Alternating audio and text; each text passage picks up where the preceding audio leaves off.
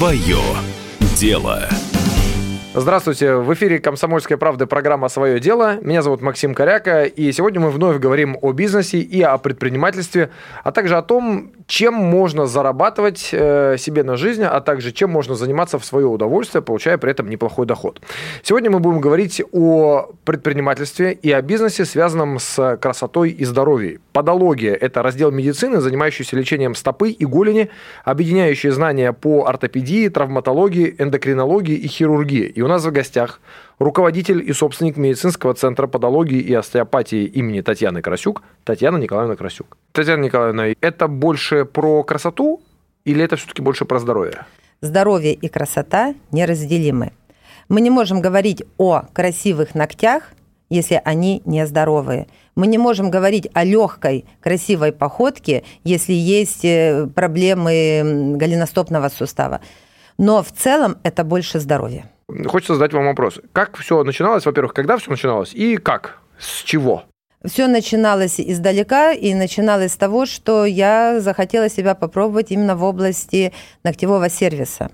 Я окончила курсы, мастера маникюра, педикюра и успешно приступила к своей деятельности. Но... Ну, в рамках какого-то чужого пока салона еще, Конечно, да? конечно. Это вообще было в рамках э, парикмахерской эконом-класса в городе Красногорск, угу. в Подмосковье. Отработав полгода в эконом-классе, я перехожу работать в салон красоты бизнес уровня, и я увидела, что э, у людей, кроме того, что им хочется просто там подстричь, красиво подпилить ногти, у них есть какие-то более или менее отклонения от нормы. Угу. Поняв, что людям нужна помощь, я все больше и больше помышляла, что здесь недостаточно знаний каких-то вот эстетических.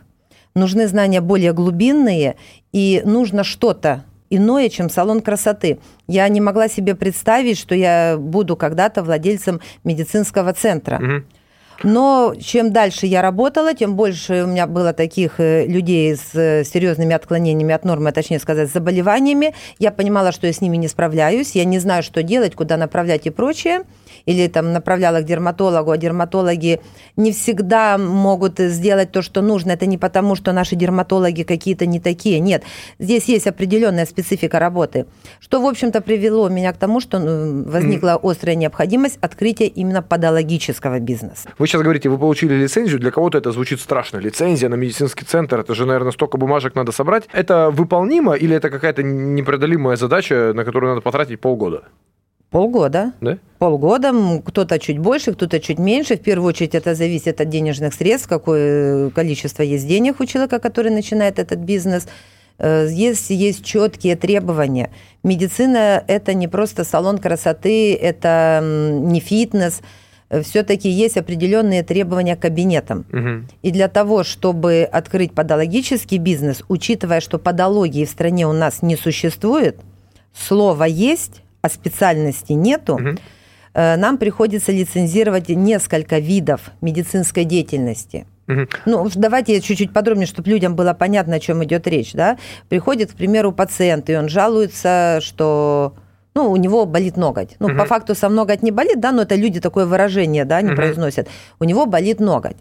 Но для того, чтобы работать с этим ногтем, если это травма, то нужен травматолог-ортопед. Угу. Если это врастание ногтя, то нужен хирург. Если это там, утолщенные ногти в результате грибкового поражения или каких-то дистрофических изменений псориаза, то нужен дерматолог. То есть вот одна жалоба, а уже три специалиста. И, соответственно... Соответственно, три вида деятельности уже нужно залицензировать. Угу. А по три вида деятельности нужно как минимум три кабинета, потому что эти виды деятельности между собой не перекликаются. Угу, угу сейчас специалисты, которые работают у вас э, в вашем центре, они медики? Обязательно. Это либо медсестры, либо врачи.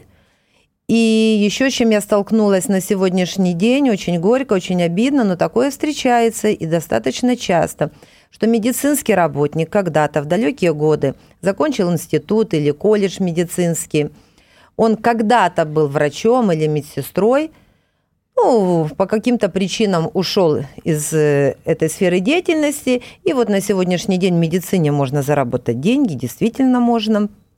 Частная медицина приносит хорошие доходы, и люди возвращаются в медицину, не подтверждая своих сертификатов.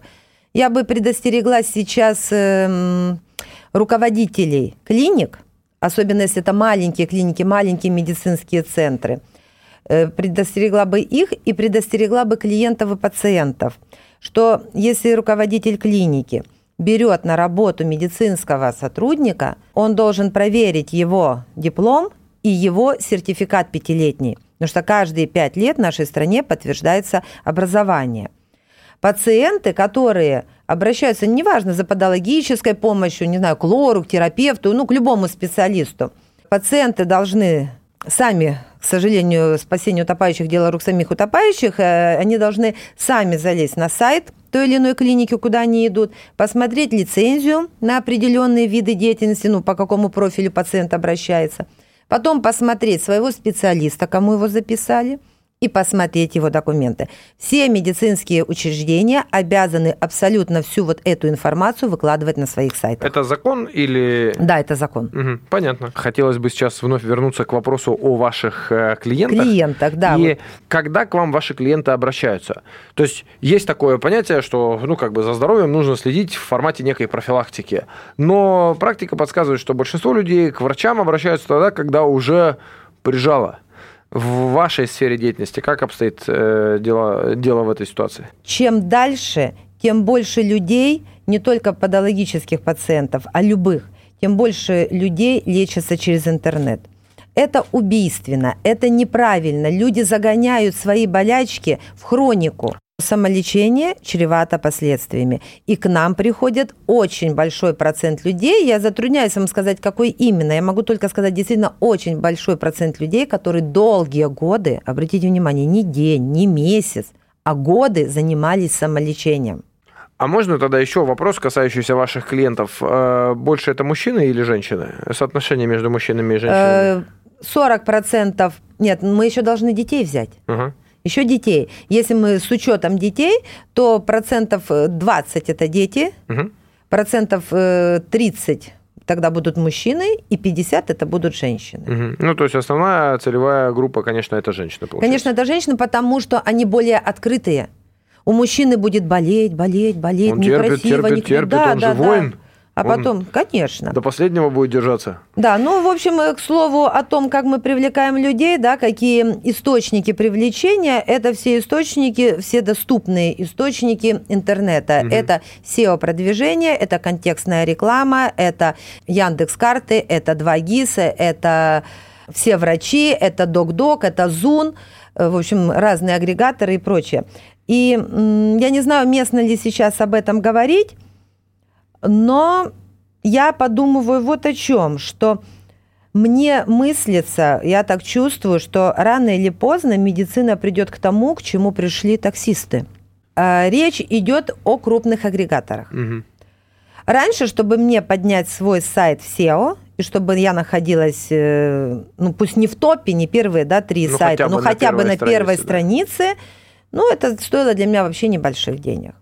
И в какой-то момент у нас снизилась запись, снизилась запись, я открываю интернет, я смотрю свой сайт по ключевым запросам. На первой странице нету, на второй нету, на третьей нету. Я хватаюсь за голову. Ну, конечно, кто виноват? Конечно, айтишник, ну, сеошник, конечно, конечно. Кто же еще может быть виноват? Но когда я начала разбираться и внимательно смотреть, кто находится на первой странице – на первой странице по ключевому запросу, я не буду его сейчас озвучивать, находятся агрегаторы. Велика ли конкуренция? Много ли других медицинских центров, которые занимаются тем же самым, чем и вы? И вторая часть этого же самого вопроса, чем вы выгодно отличаетесь от ваших конкурентов? Значит, о конкуренции. Я изменила свое отношение к тем э, клиникам, салонам красоты, медицинским центрам, кабинетам, кто оказывает подобного рода услуги. Э, они не конкуренты, они мои коллеги. Кто-то чуть лучше оказывает услуги, кто-то чуть хуже, но мне кажется, все они стремятся к единому – помочь. Есть, не, вот если мы будем говорить в частности о Москве, есть всего две, кроме нас, узкоспециализированные клиники, которые этим занимаются. Э, то есть подология, оказанием подологических услуг. Есть многопрофильные клиники, где в их подразделениях есть раздел подологии. Для того, чтобы открыть такой бизнес, обязательно э, в этом вот разбираться и быть специалистом изначально до открытия. Обязательно ли, э, ли заканчивать какие-то специализированные курсы, учиться на медика, э, быть косметологом э, или специалистом ногтевого сервиса для того, чтобы таким бизнесом заняться? Или можно в этом не разбираясь, тем не менее, такой медицинский центр успешно открыть? На сегодняшний день я думаю, что нет. Дело в том, чтобы Э, вообще открыть любой бизнес, недостаточно иметь деньги. Иногда можно денег не иметь э, но иметь э, опыт, как вот это делается, да, как деталька вытачивается. Да, и уже эта деталька начинает обрастать станком, потом помещением, потом цехом, ну и так далее. Здесь та же самая история. Большое спасибо. У нас в студии был руководитель и собственник медицинского центра подологии и остеопатии имени Татьяны Карасюк, Татьяна Николаевна Карасюк. Спасибо, до свидания. Всего доброго. Свое дело.